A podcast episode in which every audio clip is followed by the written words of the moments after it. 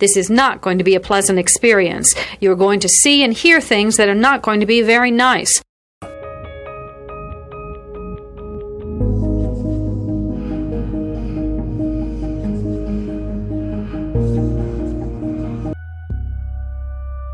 Experts divide serial killing into two general types organized and disorganized. An organized killer brings everything he needs to complete the murder. A disorganized killer improvises. Begin.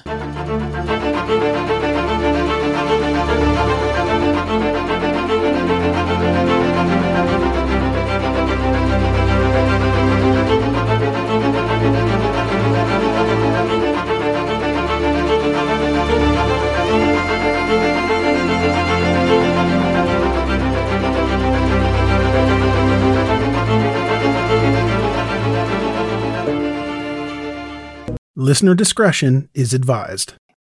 Family annihilation and spree killing. You just said family annihilation. I did. So, a couple definitions here. So, family annihilation is like when multiple close family members are killed in like one location in a short period of time.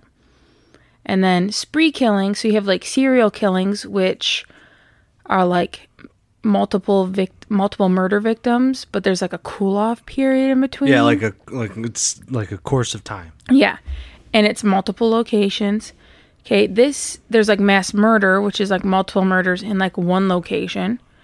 And then for this case, it's a spree killing, so it's multiple murders, multiple locations, but it's a short period of time. If that helps.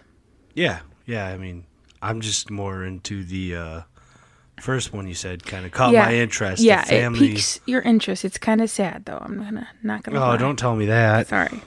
All right. So, Charles Starkweather was born on November of 1938 in Lincoln, Nebraska, to Guy and Helen Starkweather.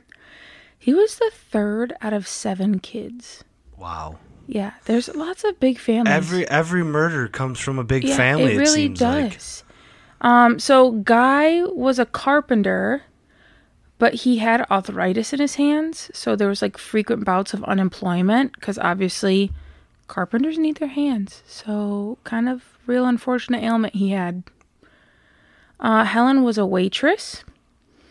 Uh, she had to pick up the shifts a lot when Guy was laid off, I guess, or unemployed they weren't the most well off family, like in terms of finances, obviously, but they made it work. Guy and Helen were always like helping their neighbors whenever they needed, and the neighbors just absolutely loved the Starkweather children because they were all so well behaved. Charles had it really rough growing up though once school started. He was bow legged and he had a stutter, and he was extremely nearsighted. Now, the nearsightedness wasn't diagnosed until he was a teenager, so everybody just assumed he was a slow learner, but he just couldn't, Couldn't see, see. for shit. So like Poor he kid. he couldn't even read the top of the eye chart, like the giant E. He couldn't even read that. Like that's how nearsighted he was. So kids bullied him a lot. There was actually one case where they pushed him into oncoming traffic and laughed at him and said like his bow legs weren't working and that's why he went into traffic. He got hit by a car. Oh my god. Yeah, I don't think it was serious though, but like But at the same time, like that's so messed up for somebody to do. Like, what grade was this in? It didn't specify. It was just a real quick, like, oh yeah, and then his bullying got so bad one day that he got pushed into oncoming traffic and and taller than his peers. So obviously he had a lot of like pent up emotion and aggression from being bullied so much. And he ended up like initially finding an outlet in gym class where he would just like seek revenge on all the kids who bullied him by just like wrecking them in gym class. Power to him, man. Yeah, I like at this time he's an asshole later in life, but just saying. Right now, before he turns into the asshole, He's like getting his revenge. I'm a fan of a little bit of karma. Yeah, I am. What goes around comes around. Exactly. So things escalated outside of gym class though, and he actually got expelled from his middle school for just being a brutal bully to all the other kids. Well, now see, that's the part where. Yeah, right. that's where it's like, okay, that's no longer karma. That's just you're being an asshole now.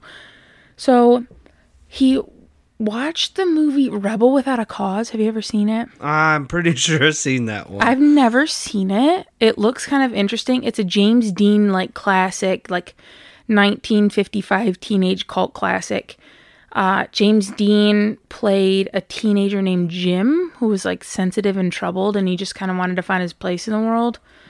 Um, and the his family moved to a new town, and he kind of takes on gang members with some other troubled teens. Is that like the premise of it, pretty much? yeah, it's been a long time since I've seen it. Yeah, I I should I want to watch it now, but All right, well, we'll watch it after this. cool. It's a date. All right, so Char. You just said date. How is that funny? I don't know. Are you are your pain meds kicking Oh, in? I think they Oh, are. this is gonna be interesting. okay, so Charles became obsessed with James Dean at this point. I think he just kind of connected to like the social outcast of his Rebel Without a Cause character. But he started to like imitate his like speech and his behavior and like started dressing like him and stuff. So he straight up just altered his personality off of one movie. Off of one movie, he was like, "Yeah, you. I'm gonna be you." That'd be pretty hard What? for you to be me. I didn't say that. so in high school, he and his buddies formed the Leather Jacket Gang. And on Saturdays, they would go to a street that was like the barrier point between a neighboring gang called the Levi Jacket Gang. And they would like stand on both sides of the streets and just like yell at each other. But then they would wrap it up and like all go get food together or all go to an amusement park together or like play chicken with their cars. So it's like, you suck. No, you suck. Your mom's fat. No, your mom's fat. You want to get milkshakes? Fuck yeah. Let's Like, go get some French fries, yeah, dude. it made no sense. I have no idea, but that's like At- what he did on Saturday night. At first, I kind of had some like Dallas. outsiders. Yeah, at first I had kind of like some outsider like Yeah, greasers. yeah, socials, and yeah. then all of a sudden you were like, "Let's get some milkshakes." I'm like, it made no sense. I don't understand what the heck the purpose was. Like at that point, just be like the Levi Leather Jacket Gang and just like, I don't know, get milkshakes together, yeah, do community service or something. go clean up the streets Yeah. after you yell Yeah, at each my other. God, I don't understand. So Charles drops out of school at the age of 16 and then just starts a job at the Western Newspaper Union, just making newspaper bundles, so like tying the strings for like the paper boys to deliver. He's making like 85 cents an hour, so like with inflation today that would be like a little less than $9. It's like 878 is what the Googleator said. the Googleator. The Googleator. All right, so this brings us to Carol Ann Fugate. She was born on July of 1943 in Lincoln, Nebraska, to William and Velda Fugate. Velda. Velda, yeah. That's a pretty solid name. Mm hmm. So Carol was the youngest, and she had one older sister named Barbara, and they were like three years apart. They were pretty close um, because they spent a lot of time in closets together. What? Yeah. Like dress up, like No. Narnia type stuff. Nope. So, their dad William was a drunk, and he wasted all of his paychecks on like liquor and beer. Didn't save any money for food or bills or rent. He called off constantly because he was too drunk to show up, and he was pretty verbally abusive. So, when he got home, Velda would like hide the girls in the closet, and if he was sober, she would let them out right away. But if he was drunk, they just stayed in the closet until he got so drunk that he passed out. Wow, that's uh, that's definitely not a childhood I would want No. to be in. No, not at all. So yeah, they were close. I feel like so far all the cases is just like pent up aggression to their families. It's hard because it's like you can tell that like they're growing up, their life was not the best, but also it's like that nature versus nurture kind of thing. Like, Yeah. is it just something they grew up like? If their families were decent, would they have been decent people? But also, some of them, it's just like the most minor inconvenience makes them want to kill people, and I can't ever. I mean, I can get pretty angry at sometimes, but never angry enough to murder somebody. Yeah, I don't think I could either. No, so it's kind of like they were also kind of like born with it. Maybe Yeah. it's Maybelline. Sorry. Do you understand that reference? No. Maybelline makeup. Did I just? Well, that fell flat because you don't know the Maybelline slogan. Maybe she's born with it. Maybe it's Maybelline. Yeah, I got it. Just wasn't No, funny. you don't. Shut up. Yes, it was. It was hilarious. There's so many people laughing right now. Whatever. Where was I? You were talking right. about closets. Yes. They were obviously frequently evicted from where they were living. They were moving constantly. And then, so all this moving affected Carol academically. She had to like repeat the first grade because she moved to five different schools between the start of her kindergarten year and the initial ending of her first first grade year. So, like, that's like two and a half schools per year. That's messed up. Yeah, it's crazy. So she kind of eventually developed this like what's the point attitude when it came to school and making friends because she just knew she would be moving eventually anyway, so there wasn't really a point in getting attached or putting much effort in, you know. So the only constant that Carol had though was hiding in the closet with Barbara. That was the only thing that remained the same no matter where she was. That is so messed up. Yeah. So one day, though, William decided that he was going to escalate from being a verbally abusive asshole to a physically abusive asshole. According to the novel The Twelfth Victim by Linda Battisti, quote, they heard something more than the usual tirade. Blows, a scream, and a thud against the kitchen table brought the girls out of the closet in time to see their father's hand squeezed around Velda's throat. Barbara got a butcher knife and brandished it in the air while Carol found a hammer, got down on her hands and knees, and tried to hit her father's toes. Both girls were screaming, Don't hurt our mother, let go of our mother. End quote. Wow. Yeah. So at this time, they were living in an apartment complex right next to Velda's sister and her mom. So Grandma Pansy, who is Velda's mom, heard all of this, broke through the door, took the knife from Barbara, and then William just like bolted out the door.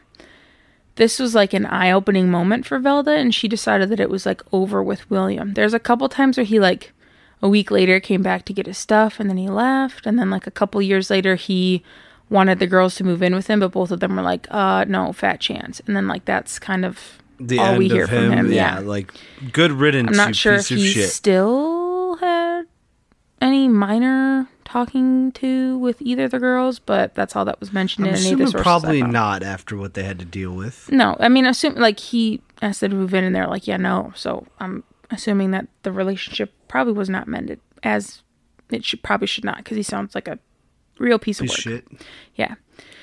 So Velda divorces William, as she should, remarries years later to a man named Marion Bartlett, who was a World War II vet, so right on. And he just treated the girls like they were his own. He was great.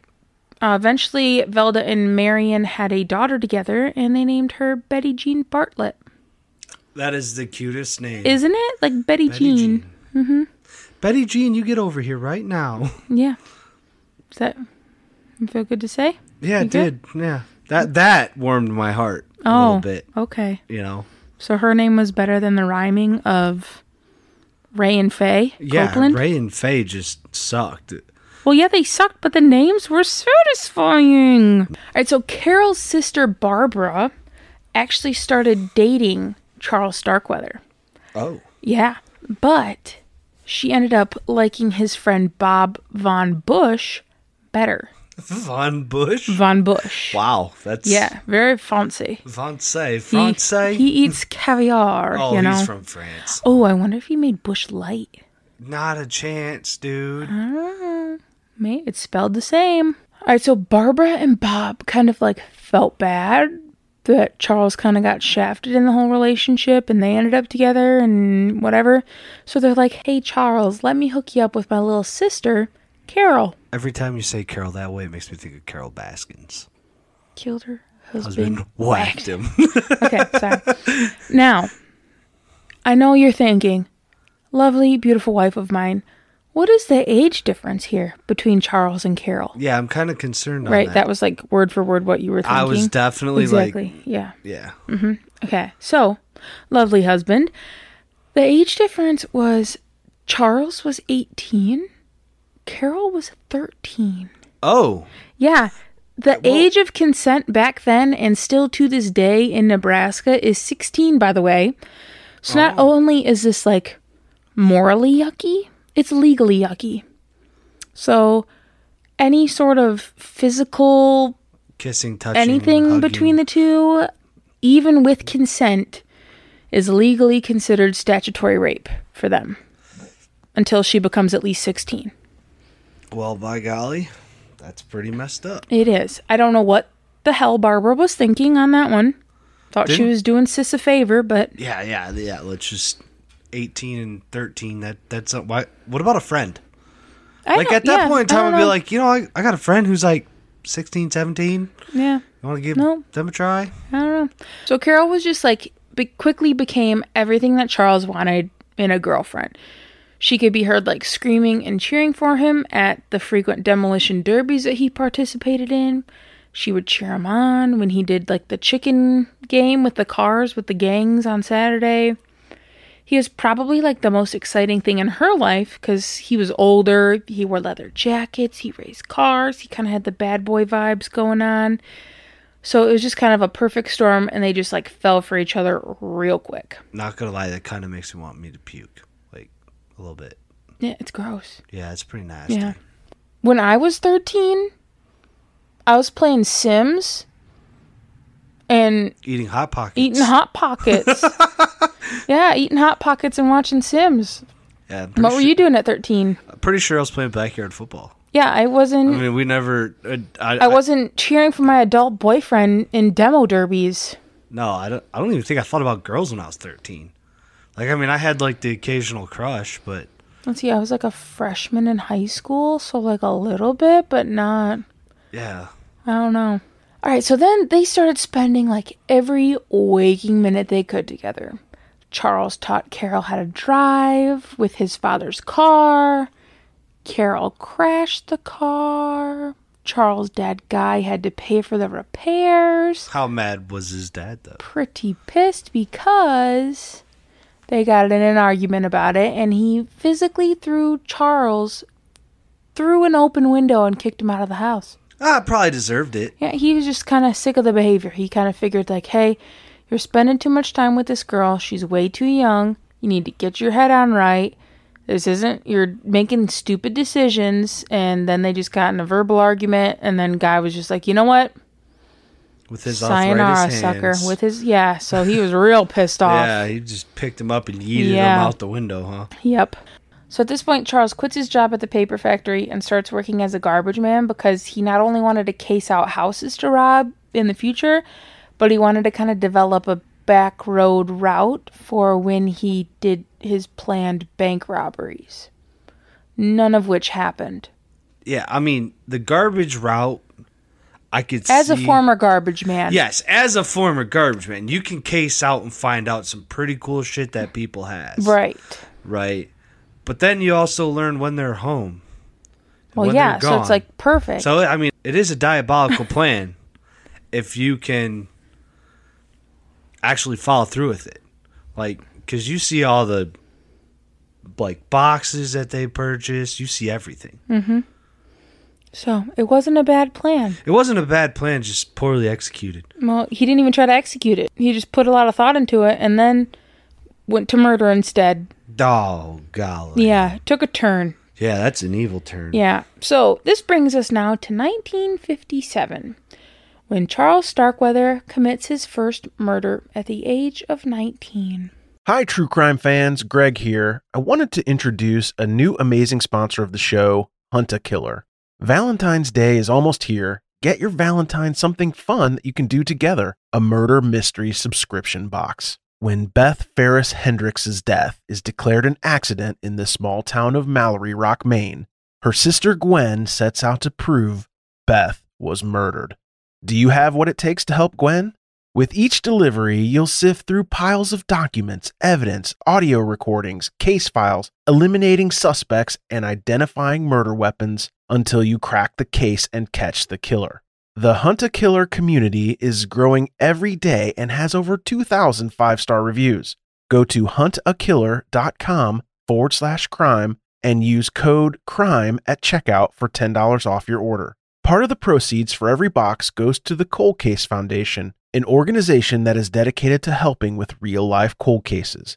That's huntakiller.com forward slash crime. Make sure to use the code CRIME at checkout for a $10 discount. Thanks to Huntakiller for sponsoring true crime and supporting independent podcasters.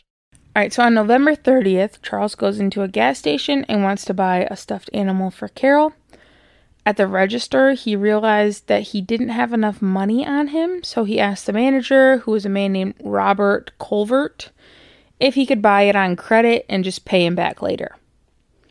Robert refuses and throws Charles out because Charles just would not let it go and just kept like, please let me do it. Like, come on, man. Like, just wouldn't drop it. So Robert's like, no, get out. The next day, Charles first shows up, buys a pack of cigarettes, then leaves. Shows up a second time, purchases a pack of gum, then leaves. Shows up a third time with a bandana and a hat over his face and holds Robert at gunpoint with a shotgun. Huh. I don't know why it was like third time's the charm. Like maybe he was just like amping up to it or like kind of casing out the joint a couple times. Like I don't I don't quite understand. Probably casing it out. Maybe like Maybe. go and make sure it's just Robert working and then go in again and see like if there's cameras in or something like I don't know. So he forces Robert to open the registers. Obviously Robert's still at gunpoint. And open the safe in the back of the store and he just like takes all the money he could find. Then forces Robert to drive his own car to a nearby remote wooded area where he shoots and kills him. So he goes home, hangs out with this girl Carol, tells her about the robbery, but doesn't tell her about the murder part. We take this few seconds off to inform you, our valued loyal listener, about the best health and fitness podcast shows from the Nespod studios. Join us as we give you the best of the best health and wellness updates you can rely on for the treatment of chronic health problems. Classic functional medicine back to basics health tips and special updates from the best doctors in the United States of America. Check out this health and wellness podcast shows. Explore Health Talk Weekly, Healthy Lifestyle Matters, Excellent Health Digest, Healthy and Free Daily, and last but not least, Weekly Health and Fitness Corner. Also, check out Nasty Boy CC, the truest story never told fiction podcast, for that real life on the go experience with the 27 year old Golden Boy, who made our guest invite number one list. He tells us about his story as it happens in real time and in real life. It's Nasty Boy CC, the truest story never told. Go get a load of that happiness because happiness is healthy as we know it. Join us every week as we continue to provide you the best of health and fitness wellness updates from around the globe. Enjoy the show.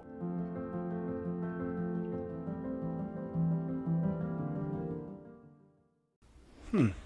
Yeah. So like key detail he left out there, but you know. Right. I mean, hey, I just stole a bunch of money from a guy that wouldn't let me buy a stuffed animal for you on credit. Here's your stuffed animal that I paid for in a human sacrifice. Yeah. Like was was the fluffy bear worth it? You know how much bad juju would be attached to that fucking bear at that point? A lot of bad juju. Around this same time, Charles loses his job. Obviously, he can't afford to pay his rent anymore and he gets evicted. Carol and Charles have been dating for around two years now. Carol's stepdad, Marion, is not the biggest fan of Charles, and Charles is not the biggest fan of Marion. Both are pretty open about disliking each other, too. Really? So it's just like a walking argument? Uh, yeah, I don't know if they like argued with each other or if they even saw each other, but like to Carol, they were both like, I don't like him, I don't like him. Like Marion thought that Charles was too old for Carol, which he Definitely was. solid I mean, point. I'm I'm with Marion on this one. He felt they spent too much time together, and he wanted Carol focusing on her education and following her dreams of becoming a nurse. Also, not a bad point he's making. I mean, I understand the whole teen, like, my parents hate me, and like, they don't understand me, but like, so then Charles always had like cuts and bruises on him too from like all these like gang activities and fights and stuff. So overall, Marion just thought that he was just bad news and Carol could do a lot better. Again, Definitely valid solid point. point. Yeah, Marion's really three for three for me on these. And then Charles just kind of felt that Marion was just an idiot who needed to mind his own business. I still side with Marion Oh, overall. 110%. Like so at this point, Carol notices that Charles is getting a little too possessive and jealous. He questions her constantly about her talking to other boys in her class. She's 14, so like Yeah, like and he wants her to quit her babysitting jobs that she has so that she could spend more time with him. And he just didn't really like how her family kept saying like all these negative things about him to her and about like their relationship in general. So all of this like aggression comes to a head on January 21st, 1958. So Charles calls Carol's house. Her mom and Marion answer the phone. The three just start arguing with each other. Charles was told that he was a bad influence and to stay away from Carol. So Charles takes a rifle and some ammunition to Carol's house and then shoots and kills Carol's mom, Velda, and stepfather, Marion. what the fuck, dude? That's, hold on. Then Carol's two and a half year old sister, Betty Jean, no. yeah, Why? he stabs and strangles her to death. That's fucked up, Yeah. dude. A two-year-old. How can you do that to a cute little baby named Betty How can Jean? you do that to anybody? But yes, a two year old. Like, and the fact that like strangling too, it's such a personal way to kill somebody. Like, That baby ain't said nothing negative to you. right? But like, you have to literally like look, at look the person in the eye when you're doing it. Like, Yeah, that's like a different kind of hate. and a two and a half year old, Yeah. you're gonna stare a two and a half year old in the eye after you've stabbed her, and you're gonna strangle her. Like, God, lamb. Mm-hmm.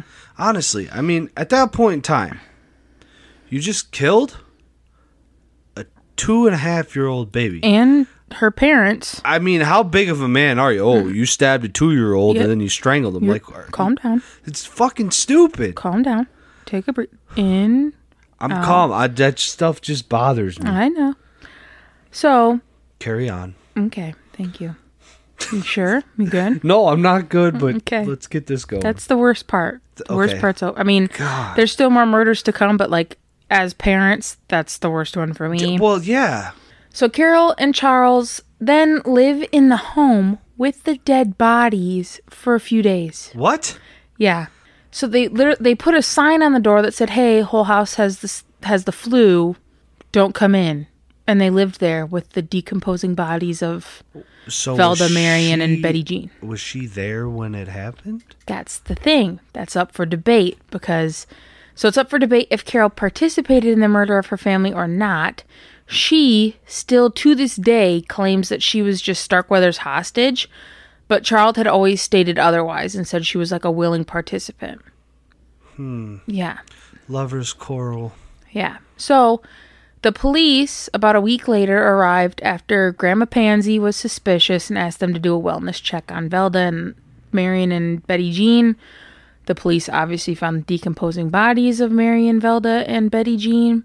But at this point, Charles and Carol had already fled to Bennett, Nebraska. So now they're wanted. Oh, for sure. I don't know if, like, at this point they realize who the killers are, but they will here pretty quick.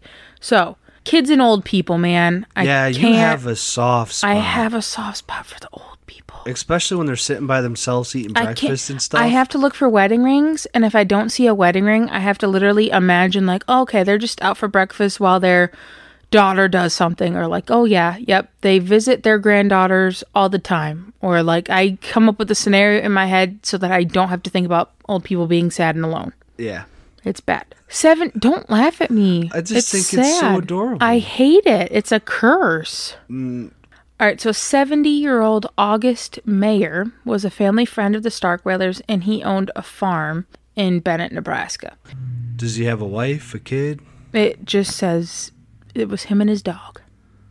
Oh. Yeah. Not the dog. Yeah.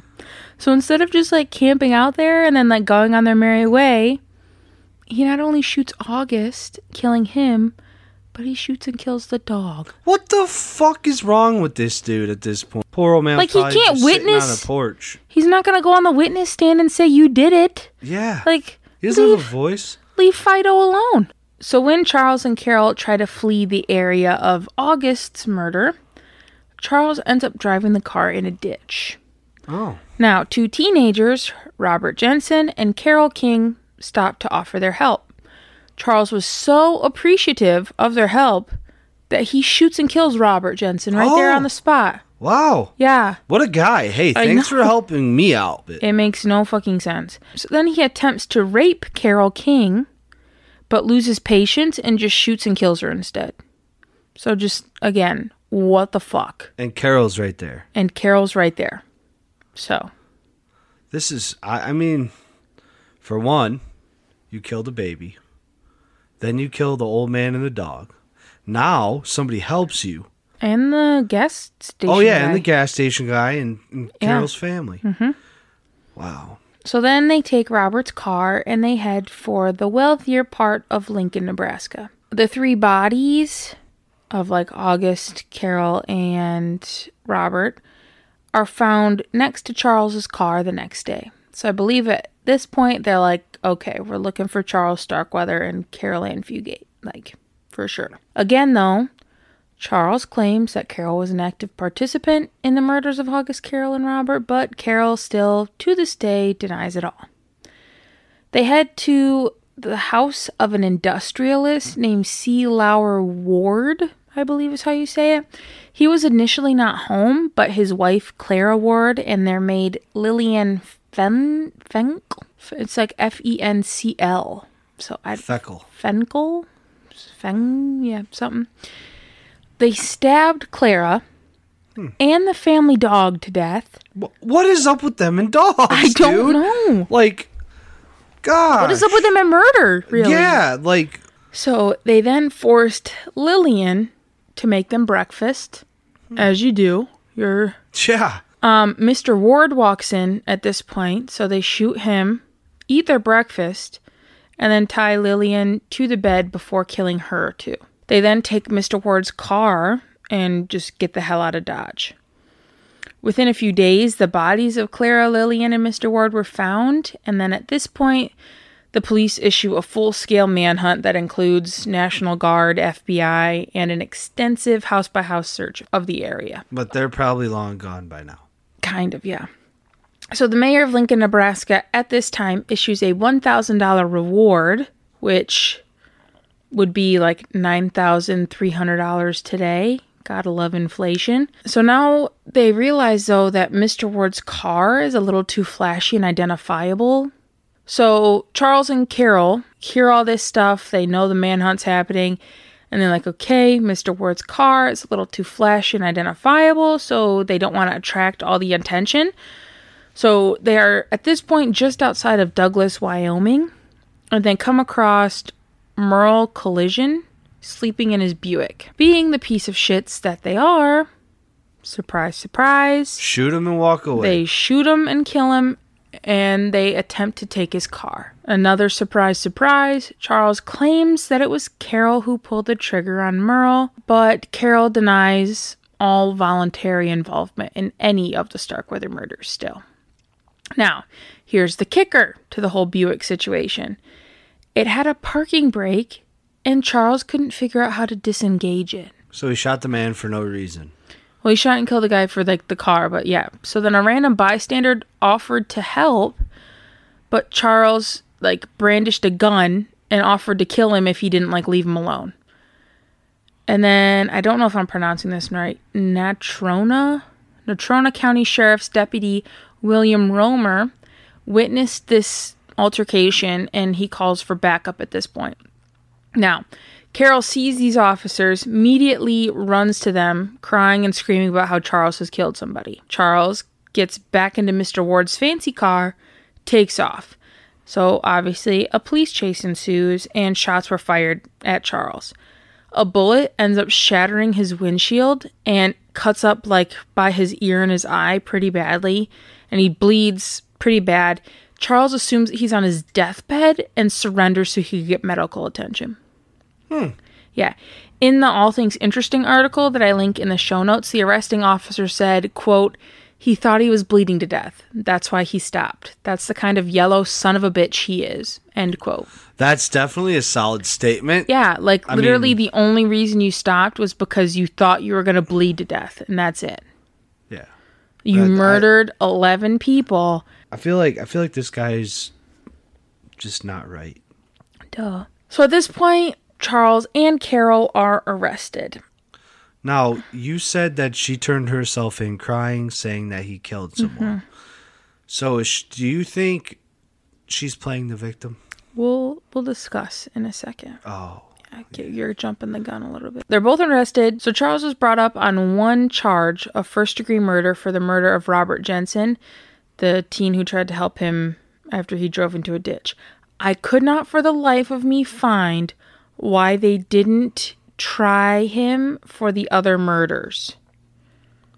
Like they just I mean, I guess the Robert Jensen one his car was at the scene so they could like link him to it. Robert Jensen's girlfriend Carol King was at the scene as well, so like why couldn't they at least I mean, it really doesn't matter, but it just I don't know. It bugs me that I could not find that anywhere. So um Charles, this is another like karma situation. I love it.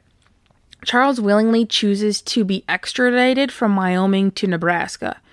So that means that he was gonna he was picked up in Wyoming, so he was gonna get tried to Wyoming. But he was like, No, I can be tried in Nebraska. Strictly because the governor of Nebraska at the time was vocally against executions. However, funny thing is, that governor made an exception for Charles. No. Yes. Wah, wah, wah. So Charles, during the trial, kind of kept changing his story. So he initially said that Carol wasn't even present for the murder of Robert Jensen. Then, once he found out that she was kind of like placing all the blame on him, he claimed that she was a willing participant. His lawyers were even wishy washy and bounced back and forth between him committing the murder due to insanity and him being completely innocent and like like pick one. Right. Like, you can't just play both sides of the field. You got to you- pick one and commit to it. The jury, though, wasn't having any of it, and Charles Starkweather was convicted of murder and sentenced to death. Now, Carol Fugate maintained her innocence through her whole trial, even to this day. She still does. She claimed she was a hostage and he just threatened to kill her entire family if she didn't follow him, supposedly unaware that he had already killed her family. The judge declares that she had multiple opportunities to run away, and so then on November 21st, 1958, Carol Fugate was given a life sentence and became the youngest person in American history to be tried for and convicted of first degree murder. I feel like she definitely deserved it, though. Because they stayed in the house. On June 25th, 1959, Charles Starkweather was executed via the electric chair and buried in Wyuka Cemetery in Lincoln, Nebraska, which is the same cemetery as five of his 11 victims. Wow. Yes, so Did he pick that? I don't think he I don't think he get to pick. That's kind of messed up. Well, I mean, he's kind of a messed up guy, so. Uh, Carol served 18 years of her life sentence before she was released on parole for good behavior. She married a man named Frederick Clair and became Carol Ann Clair. The two moved to Hillsdale, Michigan, Oh. right in our backyard, kind of. No. Yeah, they're. I'll. I don't want to like give specifics, but they're within driving distance easily. Oh. Yeah. Now, in 2013, Carol and Frederick were driving and their SUV went off the road. Carol survived with pretty serious injuries, but Frederick did unfortunately die at that point. And then just recently, in February of 2020, at the age of 76, Carol applied for a pardon because she didn't like that people still thought that she was like a willing participant in Starkweather's murder spree. Uh, according to NBC News, she said that it is just, quote, too much for me to bear anymore, and receiving a pardon may somehow alleviate this terrible burden, end quote, but she was denied the pardon. Thank God. A lot of people believe that Carol was completely innocent and was just another victim of Charles Starkweather. Uh, the book that I quoted and cited in the show notes, The Twelfth Victim The Innocence of Carol Fugate and the Starkweather Murder Rampage by Linda M. Battisti, is literally all about how Carol was like Charles's 12th victim. Obviously, he didn't murder her, but like holding her hostage, like all that kind of thing. Right. Some of the murder victims' grandchildren even publicly supported Carol's request for a pardon. So there's like, yeah, there's quite a big group of people who believe that she was actually his like 12th victim. Like, and I don't know, I'm going to be honest and I'm going to say I'm kind of like on the fence ish. She was only 14. Yeah. But her parents even said, like, look, we don't want this dude in our life. She Well, could have yeah, walked know, away but she was him. 14. She thought she was like in love. She's I mean, think of you when you were 14. You do not have the best like what is it? The whole like cortex, some sort of brain cortex or something isn't fully developed till you're 25. So like decision making skills for her probably I mean, obviously were nowhere near fully developed when she was 14. I could totally see her being like his 12th her- victim, but then also like I, I think a 14 year old could have got like I don't know the way that she surrendered herself to the cops at the end. She knew what she was doing there. So like Yeah, she was playing the system. I don't know. You women are smart. We don't give you enough credit. Whoa! I'm, telling glad I got that on recording. I'm just saying. All right. You guys, Well, that is our case for the week. yeah, that was pretty cool. Mm-hmm. A little disturbing, a little upset. Quite a bit. Yeah, most Poor true crime cases are. Yeah, poor 11 victims and Yeah. two dogs. How long was the span of these murders? It was like end of November, beginning of December when Robert Colvert was murdered, and then the final murder, the Merle Collison with the Buick, was in like the end of January. So within a couple months span. Oh wow, that's messed up. Yeah. This will conclude the episode. Thanks for tuning in. If you like what you hear, please leave a comment and subscribe. Thank you.